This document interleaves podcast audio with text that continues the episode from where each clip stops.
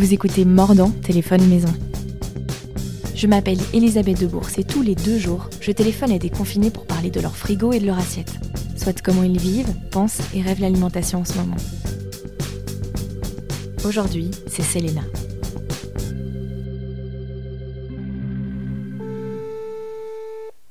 Oui, allô? Salut Selena, c'est Elisabeth. Salut Elisabeth. Comment tu vas? Ça va bien? Bah écoute, ça va. Ça va. Cool. Bon, je vais commencer par, euh, par dire ce que je sais de toi, parce que finalement, on, on se connaît à peine. Tu t'appelles euh, Selena Scalzo. Tu es mi-sarde, Oui. mi-sicilienne, mi-bruxelloise, même si ça fait une moitié de trop. Tu possèdes un, un t-shirt Cacio et Pépé dont je suis très jalouse, alors qu'en vrai, je devrais plutôt être jalouse de tes talents de faiseuse de pâtes. Euh, mais bon, ça c'est moins grave parce que je peux les manger. D'abord chez Primo, il me semble que c'était euh, là où tu officiais avant, et puis euh, désormais Oui. chez Petit Racine, où je t'ai croisé pour la première fois par hasard. Avant ça, on avait échangé en ligne parce que l'idée d'un footbook club, ça te parlait. Mais qui tu es en fait, euh, Selena Scalzo? Écoute, déjà tout ça c'est un très bon résumé, mais euh, évidemment ça ne s'arrête pas à ça. Euh, j'ai- beaucoup de vie, je crois. Enfin, dans ma tête, en tout cas, ça se bouscule un peu parce que je suis quelqu'un qui aime bien, qui aime bien euh, lancer tout le temps des choses, des projets, et, qui, aime bien expérimenter aussi. Donc, à la base, je suis prof dans, dans l'enseignement supérieur, en haute école, en journalisme et communication. Mais ça, non, Je fais ça depuis 7 ans. Mais si. j'étais pas du tout au Je courant. Ah ouais, voilà. Euh, ça, c'est la magie des réseaux. hein. On peut toujours montrer que ce qu'on a envie de montrer. Même si je, je- j'adore mon boulot, mais, euh, mais voilà, ça c'est, mon côté peut-être plus euh, sérieux. Tu peux nous dire dans quelle école ou pas? Oui, oui, bien sûr, c'est à l'ISFSC, la Poste, à Bruxelles. Et, hum, et j'adore ce, ce boulot aussi, mais voilà, il y a plusieurs mois, euh, j'ai arrêté de travailler pendant, pendant sept mois. Mhm. Et, et là, j'ai vraiment pu développer quelque chose qui était entre mes mains euh, depuis très longtemps, c'était faire des pâtes fraîches. Et donc, euh, là encore, la magie des réseaux a, a un peu opéré. Et euh, au début, tu postes une photo, puis euh, sans, sans penser que euh, elle- va euh, spécialement toucher les gens. Et puis, de fil en aiguille, ça m'a permis de, de travailler en fait à mi-temps dans ce domaine. Et, et c'est ça qui est magique. Donc voilà, je suis toujours à mi-temps à l'école et puis maintenant à mi-temps chez Racine et Petit Racine puisque je, je travaille dans l'atelier de production euh, des pâtes euh, pour les deux restaurants. Et voilà. Je pense que ça c'est déjà un petit peu plus complet. J'aime beaucoup la musique aussi, donc parfois je mixe. je mixe euh, dans certaines soirées, dans des bars, voilà, avec un, généralement avec un acolyte qui s'appelle Guy et qui qui fait ça avec moi très bien, beaucoup mieux que moi sur la technique d'ailleurs. Et, d'ailleurs, on s'appelle Cacho et Pépé. Ok. J'avoue que parmi les, ouais, parmi les noms de scène, Cacho et Pépé, c'est pas mal. un hein. peu monomaniaque. euh, Tiens, tu disais que les pâtes et toi, euh, c'est une longue histoire, mais qui t'a appris euh, à faire des pâtes en premier lieu? Alors, comme tu le disais au début, je suis mi-sarde, mi-sicilienne et mi-bruxelloise parce que, parce que moi, je suis née en Belgique. Euh, mon papa est sicilien, ma maman est sarde. Donc, c'est déjà deux cultures qui sont assez différentes, même si elles sont italiennes toutes les deux. Euh, mais ce sont des, cultures très fortes chacune. Et, moi, j'ai grandi euh, dans la région du centre, mais ça fait maintenant euh, 22 ans que je suis à Bruxelles et voilà, je me sens plus bruxelloise. Mais mais c'est pas toujours facile de composer en fait avec ces trois identités. Mhm. Euh, et, euh, et donc, même au niveau culinaire, euh, c'est un, c'est un peu le, le grand mix, quoi. Parce que la, la cuisine sicilienne n'a pas grand chose à voir avec la cuisine sarde, en tout cas telle qu'on l'expérimente chez moi, dans, dans, dans ma famille. Et, et, et puis, ben, il y a les ingrédients que tu trouves ici, qui sont pas non plus euh, toujours les mêmes ingrédients que tu peux trouver euh, localement sur place. Et, et donc, euh, voilà, hum, tout, ça fait que je baigne dans la, cuisine italienne depuis que je suis toute petite, évidemment. Mais, mais il a fallu un peu l'adapter à la cuisine aujourd'hui et, à ce mix en fait qui, existe chez moi et, que même inconsciemment je reproduis au quotidien. Je voulais te demander justement, qu'est-ce que tu penses du bolo à la belge Alors, moi, je suis pas très difficile à la base, donc les compromis et tout ça, ça, ne me dérange pas. Euh, je pense que le bolo euh, bolognais, le bolo, pardon, les pâtes bolo à la belge euh, ont leur public et et moi, je, la, nourriture a, un très fort impact émotionnel chez moi. Et donc, moi, tu me dis ça et je me vois à la Bastoche, au cimetière d'Ixelles, quand j'avais 20 euh, ans. Et, le moment était super et c'était chouette. Et, je me dis pas, mais enfin, c'est scandaleux. C'est pas du tout comme ça qu'on fait un boulot. Donc, je, trouve ça bien que ça existe. Maintenant, c'est pas quelque chose que je mange ou que je fais encore aujourd'hui. Euh, pour moi, c'est vraiment lié à, une période euh, post-étudiante. Euh, et, et les potes autour d'une table euh, où on avait euh, on n'avait pas beaucoup d'argent et puis voilà on, mangeait ça et c'était hyper convivial donc euh, donc je l'aime quand même bien pour ça parce que c'est, il a ce petit côté un peu régressif mais c'est clair que c'est un scandale au niveau culinaire Tu peux le décrire Il ressemblait à quoi le, le bolo du, du Bastoche ou, ou de n'importe quelle autre cantine d'étudiants? Écoute, euh, dans mon souvenir, c'est une sauce euh, un peu, euh, un peu liquide avec une viande indéterminée dedans, beaucoup d'épices qui n'ont probablement rien à voir, qui n'ont pas à être là, et la couche de fromage râpé qui est une espèce de truc en plastique comme ça. Voilà, ça c'est un, un, peu ce que j'en retiens. Comment tu le fais aujourd'hui, euh, ton, ton, bolo à toi? Alors, j'ai un mari végétarien, donc euh, le bolo, c'est quand même pas le plat que je fais le plus souvent. Euh, parce que sinon, ça, crée des, drames familiaux horribles. Donc, donc moi, à la maison, j'en fais vraiment très très très rarement. Le, meilleur ah, le meilleur ragoût, parce qu'on va plutôt l'appeler comme ça, le meilleur ragoût bolognaise. Euh, ben, c'est chez Petit Racine que je l'ai mangé, même bien avant de travailler là. Euh, ben, ce sont des viandes qui bien choisies, qui mijotent pendant des heures. Euh, et voilà, c'est incomparable.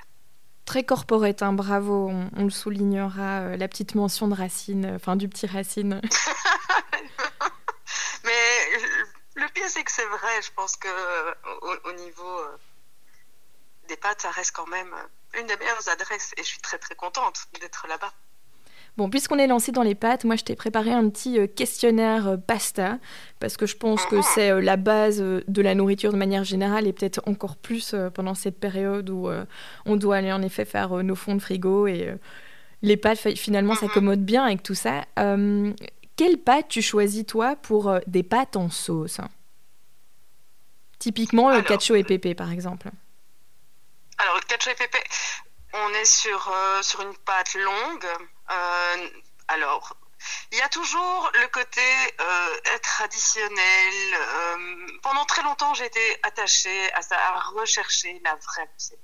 Et en fait, aujourd'hui, je pense que je pense qu'il faut savoir apprécier aussi les bonnes choses avec euh, des faux pas à éviter, mais euh, donc normalement ce sont des tonarelli qui sont des longues pâtes, euh, enfin des, comme des spaghettis un peu plus épais, carrés, mais, mais un, spaghetti va très très bien à partir du moment où la cuisson est al dente.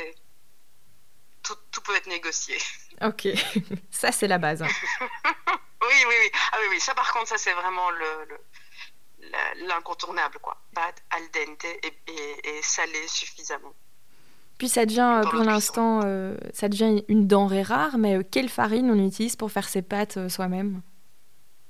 Alors, c'est ça qui est magique. Et c'est ça qui, qui m'a vraiment, qui m'a vraiment fascinée. Donc cette période dont je parlais tout à l'heure où j'ai j'ai pas j'ai pas travaillé à l'école, j'ai commencé à faire des pâtes à la maison parce que tout simplement, j'avais le temps. j'avais plus de temps et donc j'ai un peu commencé à, me documenter parce que les pâtes qu'on fait dans la tradition familiale ne sont pas toujours toutes, enfin, sont souvent des, recettes qui sont qui sont très simples. Et donc, j'ai essayé d'aller euh, voir plus loin. Et, ce qui est magique avec les pâtes, c'est que euh, les, compositions et, peuvent être euh, déclinées à l'infini. Donc, il y a toujours à la base la semoule de blé dur ou la farine de blé tendre qui peuvent euh, servir à des, pâtes tout à fait différentes. Donc euh, pour la semoule de blé dur qu'on mélange traditionnellement avec de l'eau dans le sud de l'Italie pour faire tout ce qui est orecchiette, les les bousiates en Sicile. Enfin, c'est vraiment des, pâtes qui sont plus, plus rustiques. Et puis, une fois que, que tu montes dans, plus vers le nord de l'Italie, tu as plutôt les pâtes aux œufs les, pâtes farcies. Alors évidemment, tu retrouves des pâtes farcies dans le sud aussi, etc. Mais voilà, les, tendances sont un peu celles-là. Et donc la farine de blé tendre se mélange magnifiquement bien avec les œufs. Et euh, là, on est sur les tagliatelles, et, euh, des choses comme ça. Mais donc après, tu peux encore décliner ça plus loin, prendre de la farine de pois chiche, des farines complètes, euh, plein, toutes les farines en fait pourraient être une, base de pâte le tout est de, savoir l'associer avec euh, le bon élément, l'eau, les œufs, pour pouvoir euh, la travailler et que la, consistance euh, soit agréable au bout du compte. Et toi, personnellement, c'est laquelle la recette, l'assemblage que tu utilises le plus c'est vraiment, il y en a deux que, que j'alterne très souvent, c'est semoule eau et alors, moi, je mélange farine et semoule et des œufs. Parce que ça permet d'avoir euh, une tenue un peu plus, euh, un peu plus ferme euh, à la cuisson, de mélanger la, semoule et la farine. Mais voilà, c'est vraiment. Je, reste quand même dans des mélanges assez simples. ça permet aussi de pas trop se casser la tête, effectivement, pour le moment. Déjà, oui, comme tu le disais, trouver des farines, de la farine, c'est assez compliqué.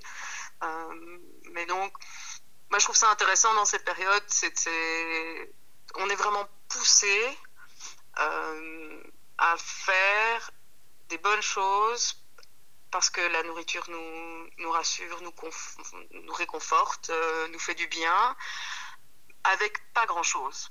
Et, moi, j'adore cet exercice. Donc, euh, donc voilà. Là, pour le moment, hier, j'ai fait quoi? Hier, j'ai fait des petits raviolis avec euh, donc ce, mélange euh, semoule, farine, œuf, euh, farci tout simplement avec de la ricotta et du parmesan et un peu de poivre.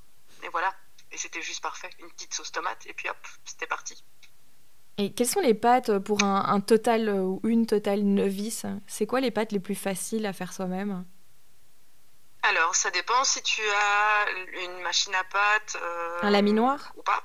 Un laminoir, exactement. Donc, euh, l'Imperia, je pense que euh, 8 personnes sur 10 ont dans leur, euh, dans leur cuisine sans jamais l'avoir. Euh, je vois pas de quoi tu parles. En tout cas, j'ai beaucoup, euh, j'ai beaucoup de copines qui me disent Ah, mais moi je l'ai, mais je l'ai jamais utilisé. Donc, si tu as un laminoir, le plus facile pour moi, c'est de faire des tagliatelles. Parce que là, tu as une, une belle base bien homogène, pratique pour pour avoir euh, des, pâtes qui sont euh, exactement les mêmes. Et euh, si tu n'as pas de laminoir, donc là on est sur tout ce qui est pâte à la main, là ça demande un petit peu plus de technique. Moi j'adore faire les orecchiettes, mais même après des mois, je, dois encore régulièrement m'entraîner pour, pour les faire. J'adore faire les trophies, je ne sais pas si tu vois ce que c'est. Non, tu peux les décrire? Ah, c'est Alors, c'est ça fait comme un petit tourbillon. Donc c'est un petit boudin de pâte que tu roules d'une manière très particulière entre tes mains, avec la paume de ta main contre le plan de travail, pardon, et avec le, mouvement de ta main qui, qui, recule, euh, ça, ça, torsade en fait la, la pâte. Ok. Et ça, ça c'est c'est magnifique à manger. Je sais, je sais pas pourquoi la, sauce euh, s'enrobe bien. alors c'est peut-être le fait qu'elles ont demandé beaucoup de travail qui les rendent meilleures à mes yeux, mais par ma bouche plutôt. Mais, mais voilà, il y a, y a c'est un petit peu plus compliqué sans laminoir de faire des pâtes pour, pour quelqu'un qui n'en a jamais fait. Peut-être des raviolis qu'on peut éventuellement faire alors, au rouleau Ravioli, laminoir. Il faut que ta pâte. Alors, commencer à, étendre la pâte euh, au mattarello, c'est enfin, l'espèce de grand rouleau à pâtisserie. Euh, c'est, ça demande aussi beaucoup de technique. Ok. Donc, je, pense que c'est assez compliqué euh, pour quelqu'un qui n'a, qui n'a jamais fait ça de, de pouvoir de pouvoir étendre suffisamment finement la pâte à la main au rouleau dès la première fois. Euh, d'ailleurs, c'est assez. Euh, tu as déjà vu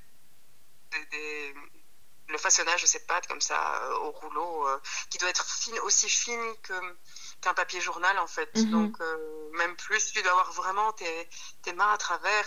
Et non seulement c'est difficile à faire, mais en plus c'est assez difficile à manipuler parce que c'est une pâte qui est extrêmement fine, donc qui, qui doit avoir le bon taux d'humidité, le bon taux d'élasticité pour, euh, pour être après résistante quand tu la travailles et que, que tu refermes par-dessus.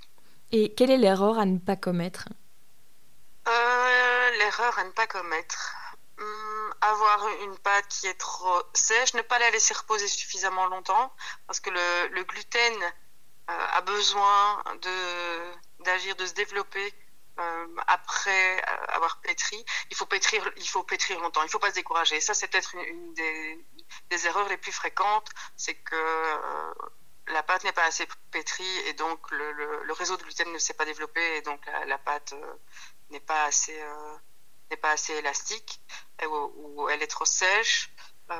toujours bien bien farinée entre chaque passage au laminoir euh, ta pâte parce que sinon ça, ça colle et ça, ça, se prend dans la machine et, et, voilà. Euh, voilà, je pense que ça c'est vraiment les, les, points auxquels il faut être un peu attentif. Quand je t'écoute, euh, ça me rappelle que j'aime vraiment bien dans la cuisine ce mélange de science et en même temps juste de pratique, de sentir les choses.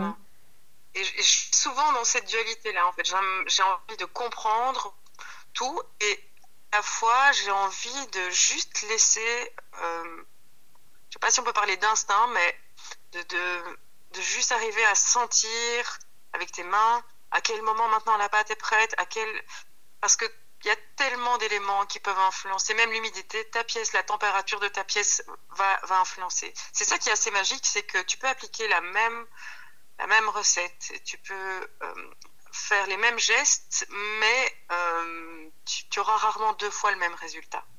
Euh, et je pense que même euh, ton, ton, état émotionnel peut se ressentir dans, dans, ce que tu fais. Donc, donc à un moment, il faut se reconnecter et, même si une base plus scientifique est très intéressante pour comprendre le fonctionnement et pour aller plus loin aussi dans, dans le développement des recettes, etc.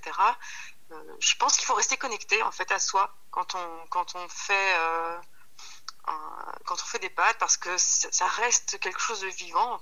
Alors moins que le pain, moins que tout ce qui est fermenté, levé, etc. Parce que là, on est vraiment. Parallèlement, j'essaye un peu de développer aussi mes compétences euh, en boulangerie mhm. parce que ça me fascine aussi. Mais, euh, mais là, là, on est vraiment dans, des choses euh, différentes. Mais, mais même quand, quand tu fais des pâtes, euh, c'est pas quelque chose que tu peux faire sur un point de table comme ça. Je trouve qu'il y a, y a quand même une concentration et, une connexion avec ce que tu ressens euh, qui est importante. C'est intéressant que tu parles du côté émotionnel de la cuisine. Euh, qu'est-ce que, avec ces derniers jours, toutes ces dernières nouvelles, le fait de devoir rester beaucoup chez soi, d'être confronté à des choses auxquelles on n'a pas l'habitude, qu'est-ce que tu as eu envie de cuisiner, toi? Euh, Alors, c'est c'est une bonne question euh, parce que tous les jours, ça change. Je crois que c'est une expérience pour tout le monde et et au début, tu, tu, tu peux pas t'empêcher de projeter. Tu dis, ah voilà, là on avait une, première date euh, qui était le 18 avril, et donc tu dis, ah ok, tel jour je vais faire ça, tel jour je vais faire ça, et puis euh, je vais enfin essayer de faire ça. Et, puis c'est vraiment, euh, au jour le jour et parfois d'heure en heure où faire à manger devient, devient soit une évidence, donc tu as envie vraiment de quelque chose parce que à ce moment-là, c'est ça qui te fait du bien parce que tu n'es pas en super forme et que ce plat-là, comme je disais tout à l'heure, moi je suis très sensible aux souvenirs, aux liens que, les plats que les, plats provoquent chez moi. Et donc, bah, il y, a vraiment eu des jours où j'avais envie de manger des, choses quasi de mon enfance parce que c'était ça qui me rassurait le plus.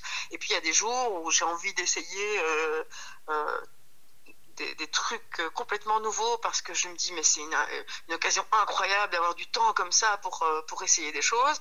Euh, maintenant, ce que je préfère, faire le rituel maintenant de faire du pain tous les jours, ça me, je, trouve que ça a du sens. bon, sauf que là, je commence à être à court de farine, donc ça me fait un peu peur. mais mais le, le pain, voir comment tout le monde dans la famille apprécie ce pain qui est fait maison. Parce que c'est vrai que les pâtes, ils sont un peu habitués maintenant chez moi, donc je ne vais pas dire que c'est un peu euh, genre normal euh, d'avoir des, pâtes fraîches euh, deux fois par semaine, mais presque. Mais le pain, tu as quand même quelque chose autour de, de la patience, de l'odeur qui, qui, se dégage, de, qui, qui, qui m'apporte beaucoup de satisfaction pour le moment aussi. Qu'est-ce que, qu'est-ce que tu... la question. C'était tout à fait ça.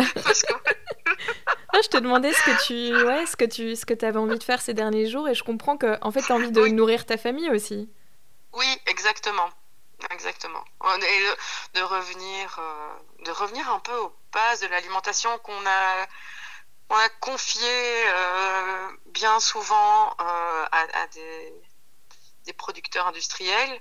alors voilà, par, par, manque de temps, par, euh, pour plein de raisons. Mais là, c'est vrai que refaire du pain, c'est ou apprendre à faire du pain, parce que là, je suis plutôt dans cette phase-là. Euh, c'est c'est ce qui me réconforte le plus. Qu'est-ce que qu'est-ce que tu feras ou où est-ce que tu iras quand cette période de confinement sera terminée? Alors j'ai déjà une petite liste, un petit parcours. T'as fait une liste vraiment? Alors non, non, mais dans ma tête, mais euh, elle, est, déjà très claire. Euh, la première table à laquelle je retourne, c'est celle de ma maman. C'est un peu bateau, peut-être, de dire ça un peu, mais euh, mais tu sais, il y a ce truc où tu as beau recevoir des, recettes de famille, chez toi, ça ne sera jamais la même chose. Et ce goût particulier qu'un plat a chez ta mère, chez ta grand-mère, chez ton père, chez ta tante, euh, qui parfois te manque, tu essaies de le reproduire chez toi, mais, mais voilà, il n'y a, a, pas ce truc. Et puis, pour moi, euh, manger, c'est partager. J'ai bizarrement très peu de plaisir à manger toute seule. Euh, je, peux, je, peux, vraiment me contenter de pas grand-chose quand je suis toute seule. Pour moi, le, manger, cuisiner, ça fait vraiment euh, partie euh, d'un collectif. Et donc, ben voilà, chez nous, on, est quand même très attaché euh, à ça. Et donc, la première, la première table à laquelle je me vois assise dès que tout ça c'est fini, c'est chez mes parents, avec ma famille et, tout le monde, une énorme table et, un, un, Noël. Bis. Au, mois de mai, quoi. oui, c'est ça. Enfin, au mois de mai, j'espère. Euh, la deuxième table, ce sera, ce sera chez des potes, euh, chez mon ami Bernard, avec, euh, avec Guy, Simon, euh, Vito, enfin tous mes potes, qui sont des bons vivants, qui adorent cuisiner, et, où là, c'est une soirée, c'est ce qui me manque le plus, et c'est une soirée euh, rire et chanson euh, et bonne bouffe.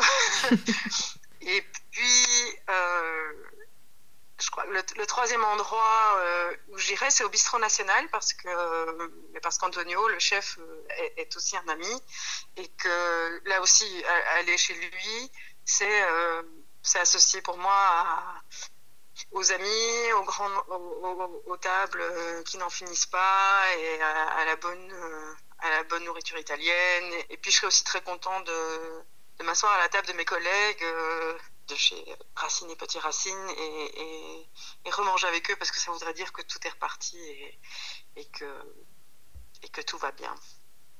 Et puis enfin, euh, tu, tu le sais, le, le, concept ici euh, de ce petit podcast, c'est qu'il se propage de proche en proche.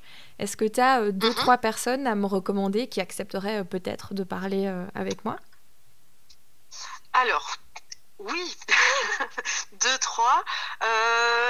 alors, j'ai une personne proche qui s'appelle Coralie Rutten, que tu connais peut-être de Tarzan et, Jane, mhm. qui est qui est une, une nana incroyable, euh, qui a qui a monté des projets euh, toujours super chouettes qui sont aussi euh, très forts liés à des histoires d'amitié pour moi. Le Délecta, je sais pas si tu, tu te souviens si tu allais au Délecta.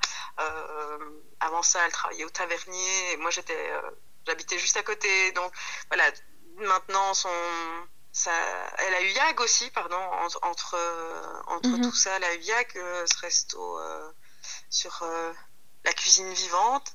Et donc, euh, voilà, c'est une, une, super chouette nana qui a une, très chouette approche, je trouve, du, du, boire et manger, on va dire ça comme ça. Alors, il y a hum, une autre, euh, une autre meuf que j'adore qui s'appelle Anaïs Godmer qui a la pâtisserie Floral Cocoa, mhm. si tu vois, qui est une, une petite boule d'énergie, de vie et, euh, et qui a qui s'est reconvertie en fait dans la pâtisserie euh, alors qu'elle qu'elle venait pas du tout de ce milieu et, et, voilà qui continue pour le moment aussi à tout faire pour que son, euh, son business continue à fonctionner. et j'ai beaucoup d'admiration pour ce qu'elle fait et puis ce qu'elle fait à tomber par terre. C'est beau c'est bon voilà.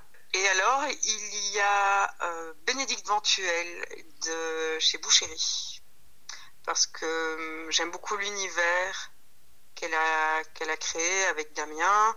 Hum, et même si à la base euh, on n'est pas super proche, c'est, c'est, une chouette copine, mais hum, elle, euh, elle a aussi, elle donne des cours. Non, non, elle est en charge du master en food design, donc c'est, c'est quelqu'un qui a une approche euh, de la nourriture qui est assez différente de la mienne, mais que j'admire beaucoup.